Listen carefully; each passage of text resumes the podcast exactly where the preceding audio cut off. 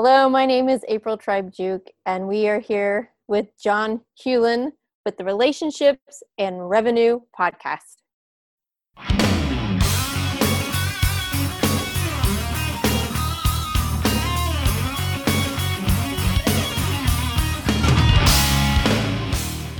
This is Relationships and Revenue, the show where real answers come from real discussions about what holds men back in their relationships at home and in business.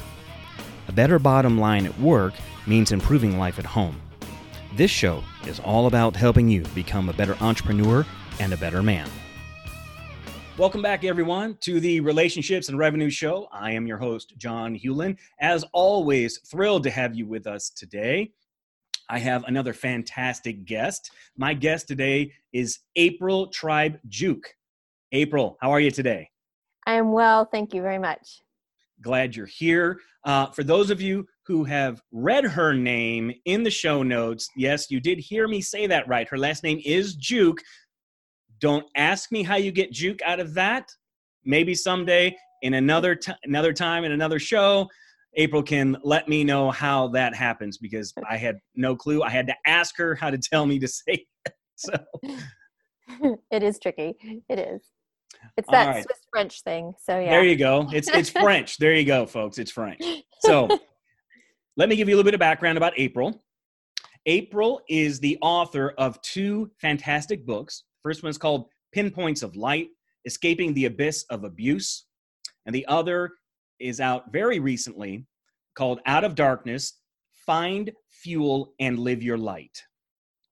Now, besides being a fantastic author, she's also a speaker, a coach, she is a ghost writer, but she has two other titles that I bet she treasures most, and those are wife and mom. I do.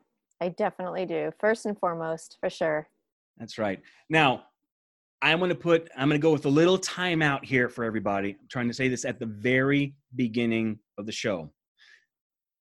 The content of this show, um, just to let you know, we're going to be talking about domestic violence today. And it is entirely possible that our PG 13 could turn R with some of the content. So if you're listening to this with little ones around, you may want to choose to not do that.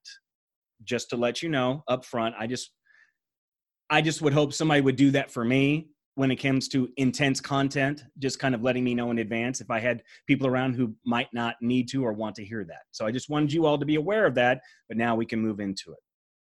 So, April, your first book, The Pinpoints of Light, is really about your story of how you got out of domestic violence. Is that right? That is correct. Yes, it is our memoir. And I say ours because it's myself and my first five children who we how we all left and what happened.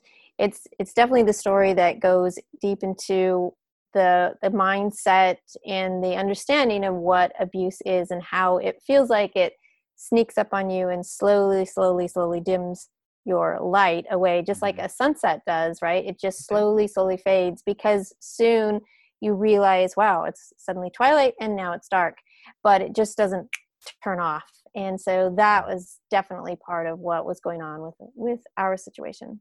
Gotcha. And with your newest book out of darkness tell us uh, briefly right now a little bit of what that book's about.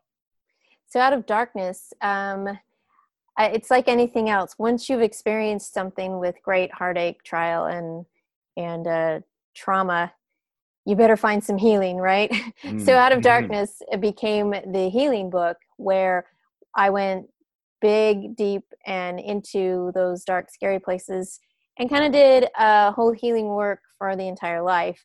Mm. Obviously, a big chunk of that had to do with with a nine and a half year marriage. So mm. it is the healing journey, and that is how we come back out of our darkness. Gotcha. Okay. Well, one of the things that's going to help us, and when I say us, I'm talking about men right now, because although men are the primary audience of this particular show, I'm not foolish enough to think that only men listen to the show because I, I know that not to be true. At a bare minimum, I know my mother listens to this. So, but speaking for all men right now, I realize there will be exceptions to what I'm about to say, but when I hear the term domestic violence, when I heard you first talking about that, my first reaction to that was, I don't do that. I'm not sure I know anybody who's experienced that. So why do I need to pay attention? Help guys like me understand in more general terms what domestic violence is, and then maybe give us a little bit more about your story and kind of how all that flowed together. All right. Well, does the number $9.4 billion raise your ears a little bit? Of course, Nine point nine point four million billion dollars are lost annually in business in the United States due to domestic violence. I think, Wow. well, well, how could that be? Um, for the simple fact that most um, employers employ at least one woman of some sort, right? We've got we've got we've got that happening, and so one out of four women are in a domestic violence relationship. And so, if you just take that number and the nine point four billion dollars that are lost are lost because of absentee, they're not coming to work, Mhm. late, or they're in the hospital, or they're now at trial, court dates, all of these kinds of things. Mm. And then there's a whole subset of different types of things that cost where tardy, late, excuses, not able to come or stay for the full time, all of those kinds of things because the Mhm. controlling side on the other other end of the abuse is actually Mhm. happening. And so it first and foremost impacts this economic understanding of, whoa, my ears are perked up. The second thing is, which is a really tragic piece. So here might be the the R piece of it Okay. every single mass shooting in the United States since they've been keeping track. Now, mass shooting qualifies as four or more people being shot. Okay. Every single case in the United States is connected to domestic violence. Wow. So That's that huge. that is a massive thing to undertake. They were either in it as you know, grow grew up and raised in it, or they Mhm. themselves are a perpetrator of Oh, domestic okay. violence. And so these concepts and such that are that people think, oh, well, it doesn't doesn't really necessarily affect me. It does because as a society, this is the impact. It's an impact in business. It's an impact in just trying to go to the store, like the poor people in El Paso figured out at Walmart last mm. year and last year was an unusual year in 2019 for the amount of domestic violence and the amount of mass shootings that occurred this even Mhm. included the school shootings they were Mhm. still involved in domestic violence to one degree or another Okay. so that is something that when we talk about those statistics people perk up and say wait a minute now this has impacted me Okay. and that's that's just two pieces of it and if you want to go back to the number of one and four so we have to then talk about this is actually a men's issue because the majority of those causing the abuse are men Mhm. um i s- i have nothing to like con- condemn anything about that i have questions about it okay. i want to know how are our boys being raised Mhm. are they being raised in homes that this is the example and this is what they know and so this is what they perpetrate forward was there a trauma? Was there a pain? Was there a abuse of some sort an event which then they have to release this understanding on someone else? I, i'm filled more with questions and as we dive deeper into power and control Mhm. which are the on the surface part of what's happening in almost any abusive situation if we go just a little bit deeper the reason why someone needs full power and control is because they have a hurt a pain from Mm. something from somewhere Yes. now we are not talking about the extreme liars outliers which are less than 3% of those where we would call them actual psychopaths that's Okay. less than 3% we're talking about the bulk here and they have suffered with some kind of trauma now the research that is coming through because of how much data we can collect how many questions we can answer and how many more people are willing to come forth Mhm. the number is increasing that these incidences with domestic violence and the event that occurred to the boy, teenager, man, adult has to do with some type of sexual violence on them. Hmm. So it's very interesting that an abuse on a sexual nature then relates and releases in such a violent Mm. Nature. Now, now the violence, I'm not just only talking about physical, I am talking about emotional, spiritual, financial. That it can definitely span across all of those things. And unfortunately, most most likely they are combined, which which it was for myself. I would assume there's also some mental and emotional uh, domestic violence, Of or, course. or it yeah. takes those forms. it takes those forms yes because as as anything if you are getting verbally attacked continuously and brought down and brought down that's going to weigh on your psyche it's Sure. going to you know weigh on the emotions and that is definitely the, these pieces where they can be scarring because you can recall that sound you can call those words at a moment's notice they will just pop up into your head and Mhm. the unfortunate piece about that is the emotion that happened and this the emotional scarring and trauma that happened when it was first said Mhm. when it pops back up, you experience the same PTSD. It, it, it's unbelievable. Now, when, when the hit happens, you do have the physical impact of it. And if words are combined with it, when that word, that that anger comes back with with those words that you hear along with the hit, your body actually can physically feel exactly where you were hit, but it's the emotion of the word that pulls it up even even stronger. So it, it's just something to really note, Mhm. and um, it's a it's a big red flag if you see someone that's constantly in, in a gossip state. That's a pattern that's always belittling somebody. Mm. That's that's a huge flag right there to to jump on that and do some correction, which is what we love to talk about when the preventative side of things, especially with our boys growing into youth. It Mhm. it's phenomenal what a male leader can do a male leader in in church setting sports setting school Mhm. setting Yep. in a community setting there goes my lights again in all of these kinds of things the setting is incredible that when we put it into the positivity it becomes that beacon for these boys to really become the men of providing and of you know they they they love to just help love and nurture their family through the ways that they can provide which is Mhm. all about your your podcast here right? Where we want to have that relationships and that revenue. That's that's what we want to see. And when we see positive male role models out there and coaches and leaders it changes the dynamic unbelievably. When unfortunately we see the flip side of that it can you know lead us down into a pathway that it's more likely that that negativity that was thrown on them will be released onto someone else Gotcha. You know, what you're describing as you were asking the question, you know, the, the why question, why is this happening or what is causing this to happen? Which of course it there's no way possible it's only one thing. It's Right. it's a multitude of things. But uh, my suspicion, my suspicion, and I have said this on the show before, so listeners, this bears repeating.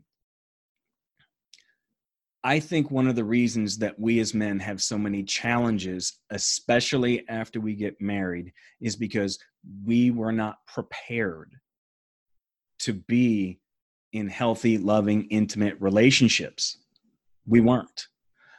We've been told, most of us have been, most of us men have been told our entire lives that to be an alpha male, I'm using that terminology, but I'm going to describe that for just a minute that you are stoic, that you don't allow things to bother you. You don't show that because it's a sign of weakness. You don't ask for help. You don't do any of those kinds of things because somehow that diminishes your maleness if you do that. That is a recipe for disaster. And I can promise you, it took me over 40 years to figure that out. Took me a long time to figure that out. And not that I'm perfect at it now. I'm not. but, you're I'm aware lot- of it I am not only am I aware, I've put a lot of these a lot of these new things into practice and I'm a lot better at it. Yeah. Than I used to be. So again, gentlemen, progress over perfection. So it's That's a place to start. So let me ask you this, April. You know, the first book is essentially about your journey out of an abusive relationship, you and your children, you're five at that Yes. time Mhm. um, with that in mind with with the coming out of that what are some telltale signs that we can be looking for? Um, maybe it's in a self reflective kind of way, maybe it's in our closer friendships with other people. It's like, whoa, April mentioned a couple, maybe I need to be paying more attention to what's going on with this friend of mine over here, that kind of thing. Sure. So, um, a big thing is the belittling gossip kind of thing. When we hear gossip, we usually think of women, but guys guys gossip but it's oh yeah it's they do locker room talk i guess you know that kind of terminology or whatever it's it's that understanding that if i can share this little bit of degrading you know joke or humor who's going to stop me? Oh looks like the boundary's not there. I can keep going. And so it's the checks and balances right there. As friends as leaders as parents that's what we check. Because for the most part of how i'm understanding and what we've been going through with the research where the boundary is that's where they can come up to. And if they know that that boundary and that line is consistent and is going to be steady then they'll like okay that's where it is. And i won't cross it if mm. it shifts around and moves then they're like well i just don't know where it is so i'm just going to keep pushing i'm just going to keep going and mm. so that's a big key when we talk to a lot of leaders and stuff that leadership part, part is key to make sure that in this you know locker room talk anything that's degrading and such like that it gets stopped right there and it gets explained why this is no good it's no good for your future and, you know you break it down and you break it down what i call male magic like guy to guy talk it just works women to guy it, it doesn't work that's why i'm like hey john you can interpret what i'm saying here and you know give it right straight to the guys because i see it all the time in the classroom I am a teacher. I've been a teacher for 18 years. Mm-hmm. And when mm. we see guys in the classroom, they just have this presence with our other kiddos that might have, you know, some challenges. They might mm. come from a home where it's not the best situation. And if they can build a strong relationship with the other guys and mm-hmm. they do it in such positivity, we see them change. We can see their future outcomes in I mean, it's unbelievable what they can actually do because they have the belief, they know where the boundary is, and they're going to go forward. So, another flag that we might want to be talking about, besides the degrading talk, that kind of thing, is um, what are they worried about the most? What do they control about? What do they talk about? Not in a degrading way, but what do they talk about and obsess over? Is okay. it something where they want to have this? I'll just use the word power and control. Okay. Are they always in that type of model and and and um, conversation? That's a flag because on the outside it looks charming it looks amazing it looks like wow they're a go-getter what are they hiding to have to control everything what within themselves is yeah. you know lacking and so they're like they they they talk the big talk but they can't walk it mm-hmm. in the situations that count right sure and um the third thing is the bystander approach so we have seen, and th- we kind of think of a stranger when this happens. Someone's walking down the road with somebody else, and an argument happens. We all feel the tension immediately.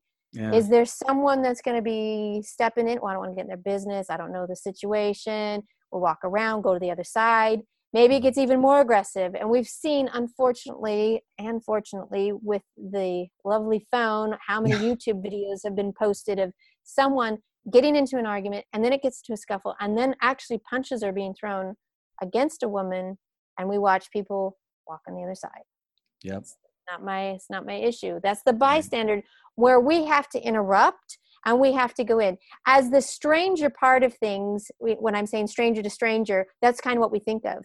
Do we do that bystander approach with people who we know? Mm. mm-hmm. that's that's the co-workers. That's where we're in situations where we have familiarity. Are we stepping in? Or are we like oh yeah they i know they're having trouble so i'll just kind of let that no. Step in and get into the situation where you know she can be removed and it comes guy to guy mm-hmm. and now there's no perfect way there's no hey abc this is how you do it but there's an interruption there and again the guy magic the male magic when that happens it's the i'll use your term alpha male right it's mm-hmm. that thing of i'm watching and you crossed a boundary that i'm not okay with mm-hmm. and you are my friend i'm going to let you know Now, some of them will want to try to delete, delete you, get rid of you as fast as possible. And if you Sure. keep showing up, they'll be like, dang. Inside, they know that you care. Outside, they're not going to admit that. You're, you're a guy, you know it. They're not going to be like, oh, he's here to help. No, no. But there's something inside that goes, crap, I'm busted again. And that's when we start to see change. So those are the the top three. I mean, there's a few more, but we'll go with that. Okay. Okay. Excellent. Excellent. Um, so now that we've kind of identified domestic violence and some of the different variations of it and things to watch out for, um, what do we do that as as men? What can we do when we start to notice some of these patterns? Um, well sometimes it can be harder to see it in ourselves so let's say we're seeing it in uh, in other people so so how do we not do the bystander thing that you just mentioned but what are a couple of concrete things that we can do if i'm starting to know this in a buddy in a buddy of mine in his re, in his interaction with his wife um, Mhm. Because if he's doing it in front of me You know it's happening. even if it's something subtle you know even if it's something subtle it's probably worse at home than it is here likely i'm not saying that's true and i'm not saying it's physical at all because see again that there's the danger see how my my default was to go to the physical but Mhm. that's that might not even ever enter into it with them it could be just verbal which Yep. You know to the well-being of that wife could be far worse than any physical damage could be It, is. It's far worse for sure. So the the question that you're asking is something that's really really important. Um, I'll I'll go with guy things. You guys usually like to hang out while you're doing something physical, fixing things, sports things, having it- experiences together having yes. experiences together. That's when you have the conversation and you have to have the conversation. It it's different than when women will go to lunch we'll call we'll yeah we we do Mhm. things on a different scale which is fine. The idea is the conversation and if you have to be in action while the conversations happen if you're out on the golf course if you're playing some you know hoops whatever yep. in action have the conversation and you'll know what to do. You'll be like hey you know that was that was kind of was kind of off. What's up? What's going on? And you know i'm not gonna i'm not gonna give you a script or anything because you guys know what but you, you see where i'm going with that? I do. Yes in your action have that conversation. And first of all they'll probably be a little bit defensive standoffish. Yep. and if defense comes first you know you've hit something Don't let it go. Doesn't mean you pound on it within those first 10 minutes but you meet again you figure it out again because you've Mm-hmm. s- struck something. And um, you'll have other times where you know they're the good like everyone knows them to their community possibly even their church community. All Mhm. is well. All is Yep, well. yep. So it takes a little bit of digging but you look for the body language guys Okay. you're pretty good at reading certain body language you really are Mhm. so just put your eyes up a little bit further on the faces of these women and just watch what happens do they fall did the face fall did they tweak did they did they have a shock look watch because they're giving you all the signals possible of like this happens all the time Mm. there he goes again. Um, is this going to be an eggshell night? Watch, look at the body language because we just we're built and we give it away. Yep. Thankfully, we do, and if we're we're in tune to it, it really it really you know shows. And I think a lot of the men who listen to your podcast, you've been teaching great things here, and they they are aware of it, and so these are just tiny little tidbits to to just add to what good teachings you've already established. So I appreciate that. Thank you. Um, I have, I guess I'll call this a moment of confession for everyone. When I spoke with April before the program um, a while back, when we were talking about, when I was talking about having her on the show, I told her that as I started to do research into domestic violence and the different forms that it took, it started to dawn on me that I was that guy when I was a a younger dad and I was exhibiting patterns and behaviors that I saw modeled from my own dad with my kids. A lot of it was was anger kinds of things and when my dad got angry, he got loud, very loud, and it just at least I knew enough to know when dad got really loud like that, you just left him alone. You didn't you didn't mess with him at all. Um and I knew what would happen if I did. So I don't cons- I don't consider my father to have ever been physically abusive because he wasn't. But he was definitely really loud. he made his opinions known always.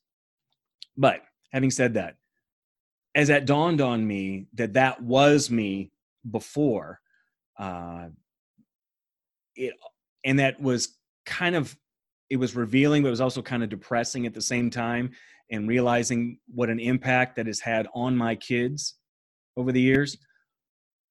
What I'm now realizing is because I figured out some things that I was doing wrong and had some help along the way that I've been able to implement certain things and to make certain changes and to work on me to get me better so that I could be a better person and a better dad I can't be a better husband, first of all, because I'm not married. But, um, and to be honest, my, my ex wife never said to me if any of that factored into our divorce. I can't imagine that it didn't. But um, she didn't mention th- that specifically to me. So um, I want to let all of you guys out there know that you may be thinking, oh man, I do that. There's hope and there's help. Definitely. So Definitely. let's talk, let's briefly talk about that, April. When we get these guys are having these aha moments, what kind of help is available out there for them? Okay, so I there is help, there is a way, but it all has to do with networking. Okay. So in that that reach, when you have the aha moment, do you have that friend that you can trust that you can go to? Not mm. the friend that's going to be like oh man i don't know what you're talking about. You're good. You're great. You no not that friend. You got to go to your truth teller. Yes. and so I, I wish i could say that hey, yes call this number 1-800 whatever. It no it's not quite that organized yet. But there are some good things and there are some smaller pieces to it that can. I highly recommend anything from jackson katz last name with k-a-t-z katz Okay. He is phenomenal in a lot of the things that he brings up with this, with male leadership, with the bystander. And um, he has some free videos out there. He's got a great um, TED talk that really mm. helps to to describe some of these things. So you want to have your truth teller friend, you know, kind of have that that guy moment, probably in action, doing something and okay. sharing it because you guys have to share. And when you do share, it does relieve and it, and you get clarity, right? And that's this huge piece. Now, you know on your own type of studying or when no one wants to be you know you don't want to have people watching you but you know there's some youtube things out there. They're great and um, i can leave some other resources with you that will that can help but there there are more organizations out there um, than there used to be and okay. that's really hopeful but really before you think about organizations and stuff find your truth teller and, and uh, do some talking while you're walking. Okay Yep. Um, once we confess, once we share, once we get that out to our truth teller, or if we have a group that we do those kinds of fine. things with. Yep. In fact, gentlemen, I would actually encourage you to do both. Yeah. Not just have one truth teller in your life, have a close knit group of guys that you're doing stuff with. You are in each other's lives. I mean, it's it's sloppy it's all involved. You guys talk about business you talk about your mm-hmm. sex life you talk about all that stuff not in a bragging right. kind of way but just in a being real and accountable kind yep. of ways. Mm-hmm. that's what i'm talking about. And uh, if you guys want more information on how to have the right kind of male friendships episode 17 it's something i spoke specifically on friendship. That is a key part of the f6 formula. So check out that episode. All right. April back to this. Um, so we're in there and we're talking to these other guys and, and we're getting these things out. Um, but if any of the other guys are like me, it's like, okay, I mean, I can check out um, Mr. Katz's stuff, his TED Talk, and all that sort of thing. And I can start to do some research on my own. I can talk to my truth teller or truth tellers. Um, is there anything like a step that I could take to start to remedy things on the home front? Because likely that's where it's happening is the home front. Yes. So um, you got to have those conversations with the ones you love at home. Mm-hmm. And and it, it's not it doesn't have to be done on a big grand scale, but you know sometimes just talking, you know that pillow talk right before you go to bed, and uh, you're just gonna say, hey, you know what? I've been noticing some things on me, and I'm I want you to know I'm, I'm working on stuff. And she's be like, well, what, what? You know, she's gonna she's gonna be the one that's gonna be digging a little bit further to to try and find out more. And when you're usually at that stage, that's a real vulnerable spot. But when you share it, um, you know, the the building up of trust, I would definitely before you just plop it out there, I would be, you know, looking at some trust, looking at how to do some repairing and do it with, you know, some honesty. If it has to be written out, sometimes those emails, those texts usually kind of help, right? It's kind of that mm-hmm. first step where I'm not quite there in the face, but my words are trying to say it and and ease it into it because a, a difficult thing is when they finally start to share but we're used to being on the defense and uh, you know this this can't be true we might throw something back mm-hmm. hard yeah. and cutting mm-hmm. and so be ready for that yeah. because think about this position we've been in yep we've broken down there's so much trust lost that now mm-hmm. they've figured things out and they want to reach out. If we strike out a few times and leave a few little scars be patient with us because we're still trying to build back the relationship. Because right. ultimately that's what we all want but it's going to take time on both ends. And right. so when those strikes happen it's a simple thing of i own that versus oh yeah and right. what thing can i dig up and throw back at you so then all of a sudden it becomes like you're at the beach and you're tossing sand back and forth at each other that's not the point of this. This is one of those things where if they do toss back, you own it. You don't have to go on and on and on about it. You just own it. And they will, we, the women, will be like, okay, something is changing. Mm-hmm. And when you get to those points, then the the bigger conversations can happen. And actions do speak amazingly well. Yes. So, yeah. You know, um, one of the things that came to mind when you were talking there about having those kinds of important conversations is that she may come back and say, well, first of all, I, am glad to hear you say that. We may get the barbs that come, which would be well earned.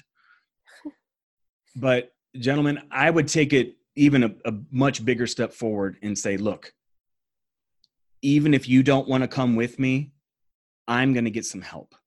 Yep. Take that step. Now, if you say it that way in a humble way, I can't promise you she'll go with you, but I think the likelihood of her going with you greatly increases when you say, I'm going to do this, even if you don't feel like you can do it with me, because I know I need to get better. Right, exactly. It's a great it's a great foundation to stand on because for the most part they will want to how that looks is i'll drive you there and drop you off okay. it might be i want to sit by you side by side it might be you know i'll make sure that know i don't plan anything on the night that you you know you have your counseling or whatever you know okay. whatever it is you're doing.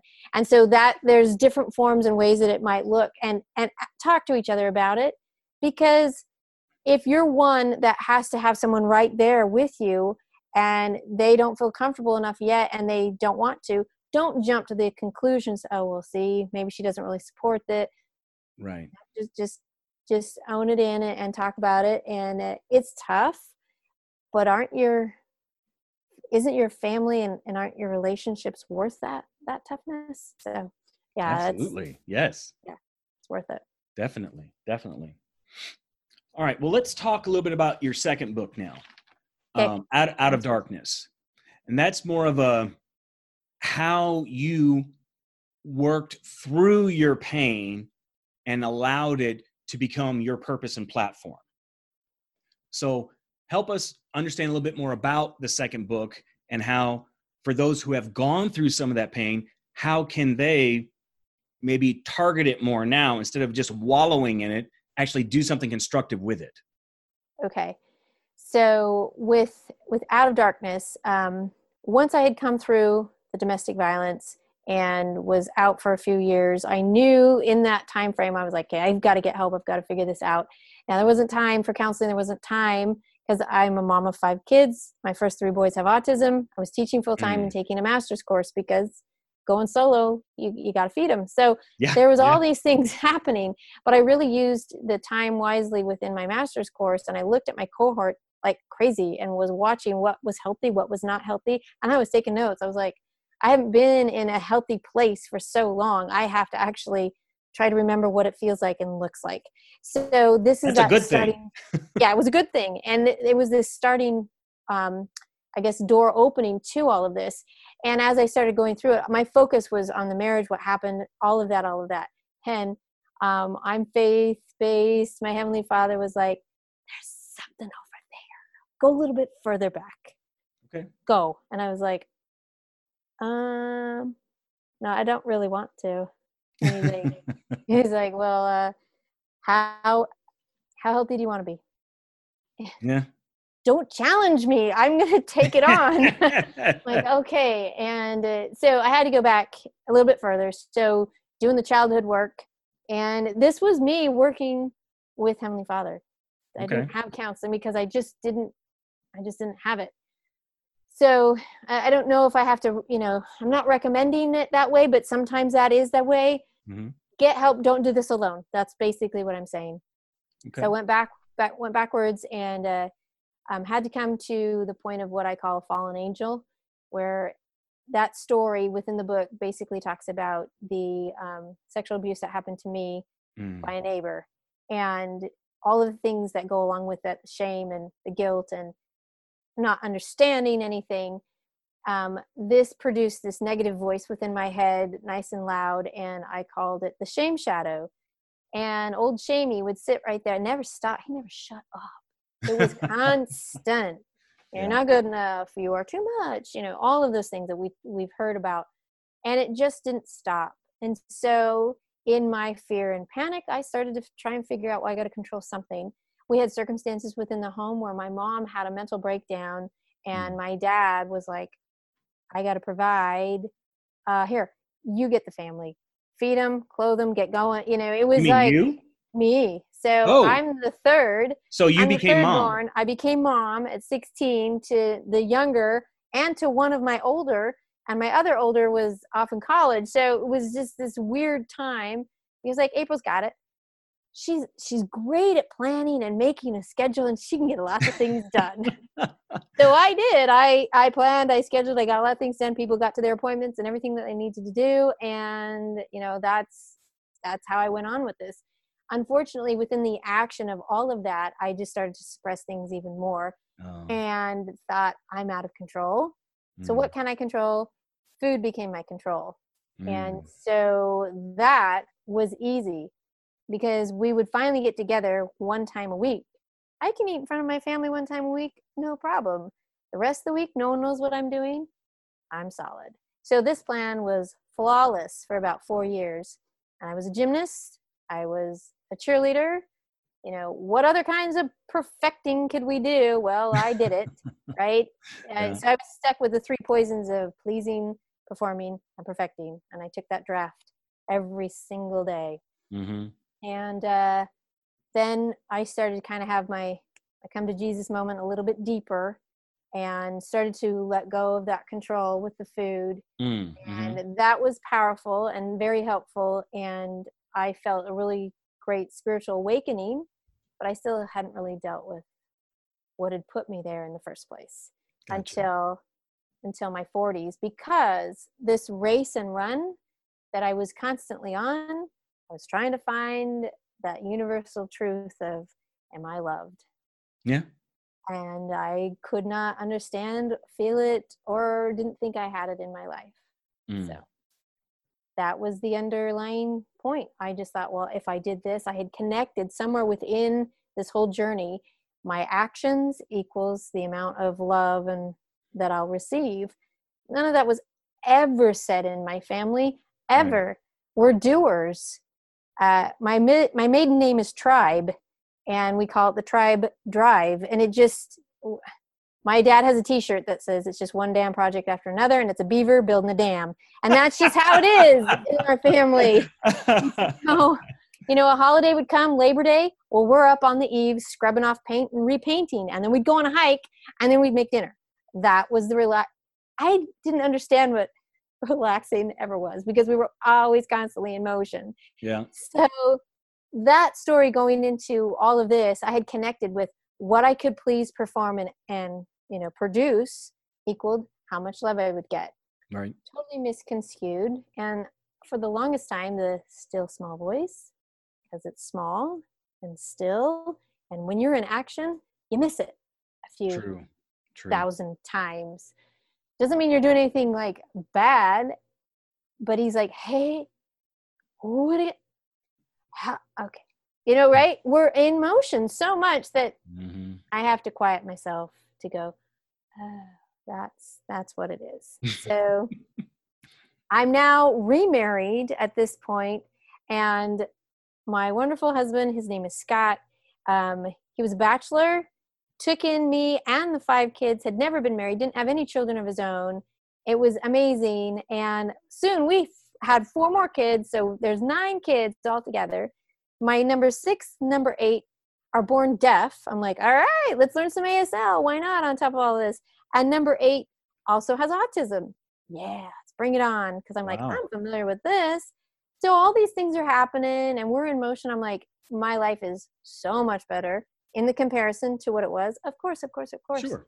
we have this huge life-changing move where we move from home to texas 1300 miles away no family around mm. and i for the first time was stripped of my network my support system my yeah. friends and i was like wow all of a sudden it was back to me and god in the sense of are you ready to listen yet and I finally started listening when I was 43. I'm 46. So at 43, folding laundry one day, I have this amazing discovery through a crazy interview. I'm listening to an interview of a whole bunch of comedians, and they're talking about how their faith has grown in God.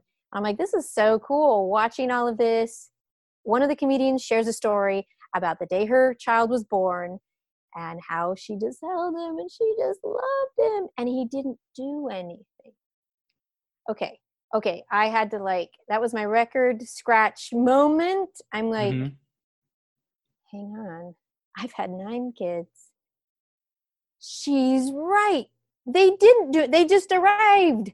Mm-hmm. And I love them. They didn't do anything but breathe and exist and finally, the whisper came, I love you the whole time. And I was like, wow. So imagine 22 loads of laundry all on the living room floor with me and nine kids folding, and mom is a wreck. Like, I can imagine.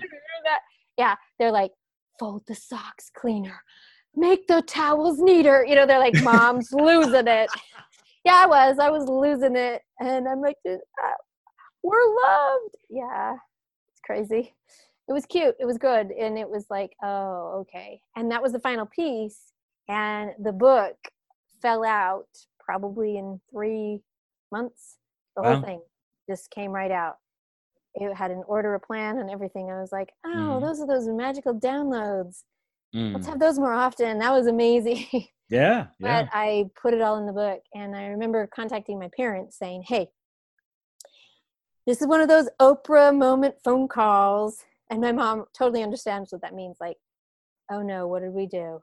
You know, because right, everyone goes on Oprah. They they confess what happened in their childhood. So right. I said, yes, this is one of those things. But I want to let you guys know up front, you didn't do anything, but I experienced something when I was eight years old that you don't know about, and I mm. shared. Yeah. It was a quiet and long and phone call but sure. it was good because and it was a phone call because i was cleared out in texas but it was good and I, then i said and i'm writing a book about it so i just wanted to let you know first before i hit the show so there's my pre-warning and and it was good and so actually what was really fun this this spring is when it came out in june i gave first copies to my parents yeah. my mom read it in a day and she was just like oh i get it i um she was so happy there were so many things that she had wondered about and worried about mm. and she had never caused any of it she never knew of my pain of the experience of the you know she had never known about it. Mm. And my dad and I were very close. We would go camping together. I had I have one brother. There's four four sisters and a brother. There, and he would pick me to go camping hmm. because mm. I was the adventure. Like, okay, let's do whatever. My brother's like, oh man, no, I'm good no. so he would take me. And in that, we had this kind of connection relationship. And so as he's reading through the book, he's like, I remember this time when we were on the river was this going on? I'm like, yeah. It's like, oh my gosh, wow. So it was such a great bonding, connecting type of piece. And where they might have felt like we, I don't know what we missed with April, but we missed something. Mm-hmm. And they hadn't. They they had done a beautiful job raising me to the best of their skills. You know, I I loved my growing up years. Mm-hmm. I just had this shadow on the side that wouldn't quite leave. So when I came out of the darkness, I finally figured it out that the shadow is always going to be behind me, sometimes even beside me. But mm-hmm. if I mm-hmm. stand in the light, just like anything, it's going to cast a shadow behind. And so, where there's opposition in all things, as the light shines, the shadow's behind. Which way are you going to turn? You're going to turn and face the light, or you're going to turn and listen to that shadow? It'll never shut up. It'll always be back there. So why not face the light? You know. And so, my time in the darkness, my time in the shadow, doesn't last for more than a few minutes, maybe an hour. You know, my pity party, woo, for me, and then I'm like, oh yeah, it's that big, big light in the sky, that big, you know, Heavenly Father, wow, and go forward. So, wow, that's that's some great stuff. Thanks for sharing that, April. Appreciate that.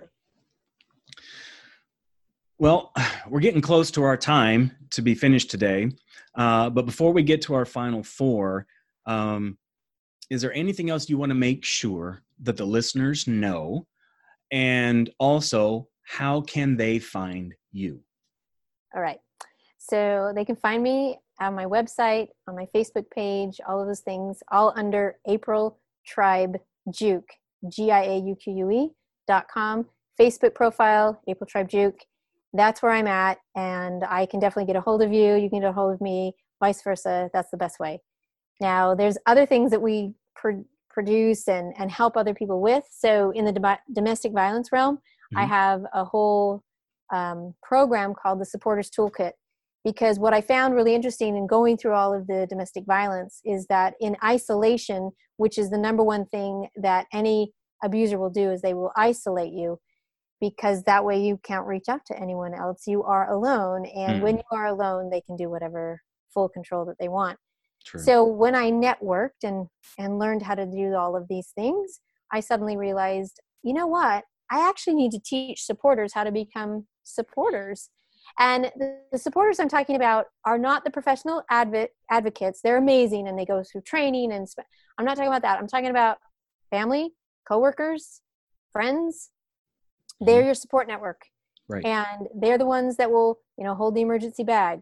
You can leave some money with them you oh. can mm-hmm. call them up at a moment's notice. Now, the whole thing about a supporter and to be an ultimate supporter is somebody that does not judge, they love. So here's an example. If you're getting ready to leave and you've been talking with somebody and you're ready and you're going to make the move and then suddenly last minute you pull out and you're like, I can't do it. If that person starts to go, ah, oh, I can't believe it. She's going back again. What's wrong with her? They're not, they're not a supporter. A true supporter is like a first responder. I don't know of any first responder that comes into the situation is like, well, why are you driving so fast? Who lit the fire? What? Nope. They're right. there to render, help, support, and get you safe. Right. Now they might vent later on, but they don't do any of that within your ear sight, eyesight. They're helping you. And that's what a true supporter is, is really a first responder.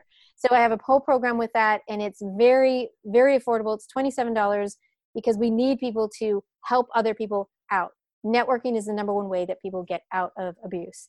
The other programs that we do are when, with writing, with ghost writing, because then we have a lot of people who come through these experiences and they want to share their story. They they have mm. a main point and they have a they have a reason to to share and they usually get stuck within writing of this and the writing of of these types of traumatic events or pain points is mm-hmm. difficult so i have a program that helps them go through it and, and i'm right there with them because you'll actually end up writing three or four stories. So it, hmm. that's that's an amazing part of it. Not full books don't don't get me wrong but you you start in this place where you're a victim to a survivor to a thriver and then you become that victor. And and those books are amazing. The stories always give ultimate hope and light. So those are some of the programs that we do and um, they they're phenomenal. Okay. Okay. And folks I want to remind you that all the things that April's talking about, we'll make sure it's all included in the show notes. You'll be able to access it very easily there. Yep. All right, April, here's our final four. Just four quick questions for you. Just tell me the first thing that pops in your head. Okay? okay. All right. Question number one Why did God create April? To get everybody excited and to shine a light on everybody. Like, I love to amplify people. Like, I'm the ultimate cheerleader. okay. Okay. That that is a first. I have not had anyone say I am the ultimate cheerleader. All right, I like that. I like that a lot. All right, question number 2. What are you reading or listening to right now that's helping you grow? It is um, Look Me in the Eye. And I need to know deeper into the realms of autism and Asperger's because as my Asperger and autism kids get older, this is a perspective from somebody who wrote his story as an Asperger gentleman and and all of his life stuff because I'm really good at the young kids. I'm really good at the teenagers. Mm. And I'm like, oh, they're like in that transition, like 22, 24. okay. Whoa, okay. I need to know what's happening in the future. So look me in the eye is teaching me quite a bit. So I love it. Yep. Great, great. Okay. Question number three What's your favorite thing to do with your family? Go on vacation. All okay. 11 of us with the dog in a 12 passenger van. Go. Wow. That's oh, got to yeah. be packed. It is packed, uh, baby. My favorite thing is when we get out for lunch. Mm-hmm. we had this gentleman. He was there. We pull open the door. One, two, three. He's like, "Y'all a church group?" We're like, well, we go to church. You want to hear about it? that was great. It was great. So going on trips with family. Okay, love it, love it. And question number four: What are you most grateful for? I am most grateful for the ability that words can teach and reach people. Like how scriptures can reach us, how good conversations can reach us, mm-hmm. and how through those words love can be felt. Awesome. Love that. Thank you for sharing the little bit more about you with us. And listeners, I hope that you have I hope that you were able to gain a little bit of insight into April and who she is, kind of the experiences she's had in her life with domestic violence and how she has come out of that, not just barely eking by, but she is beyond thriving. She used another word after thriving, which I loved hearing, and that's victor. So there's another step after being a thriver, and that's being a victor. So let's strive for that. Let's strive to help those who we know that are going through this domestic violence or are committing it, helping those folks to get through the survival phase to the thriving phase and to ultimately be victors. Because not only will they be better, their friends and family will be better as a result. Well, again, April, thanks for being here with us today. Thank you, listeners, for checking us out today. And we will look forward to seeing you next time. Bye, everybody. Bye. Thanks for listening to Relationships and Revenue. I'd love to get your thoughts on the show. Two ways you can do that are to give us a rate and review and or connect with me on social media. You can find me at John Hewlin. Thanks again for listening, and remember, passion gets you started, purpose keeps you going. Have a great day, and we'll see you next time. Bye.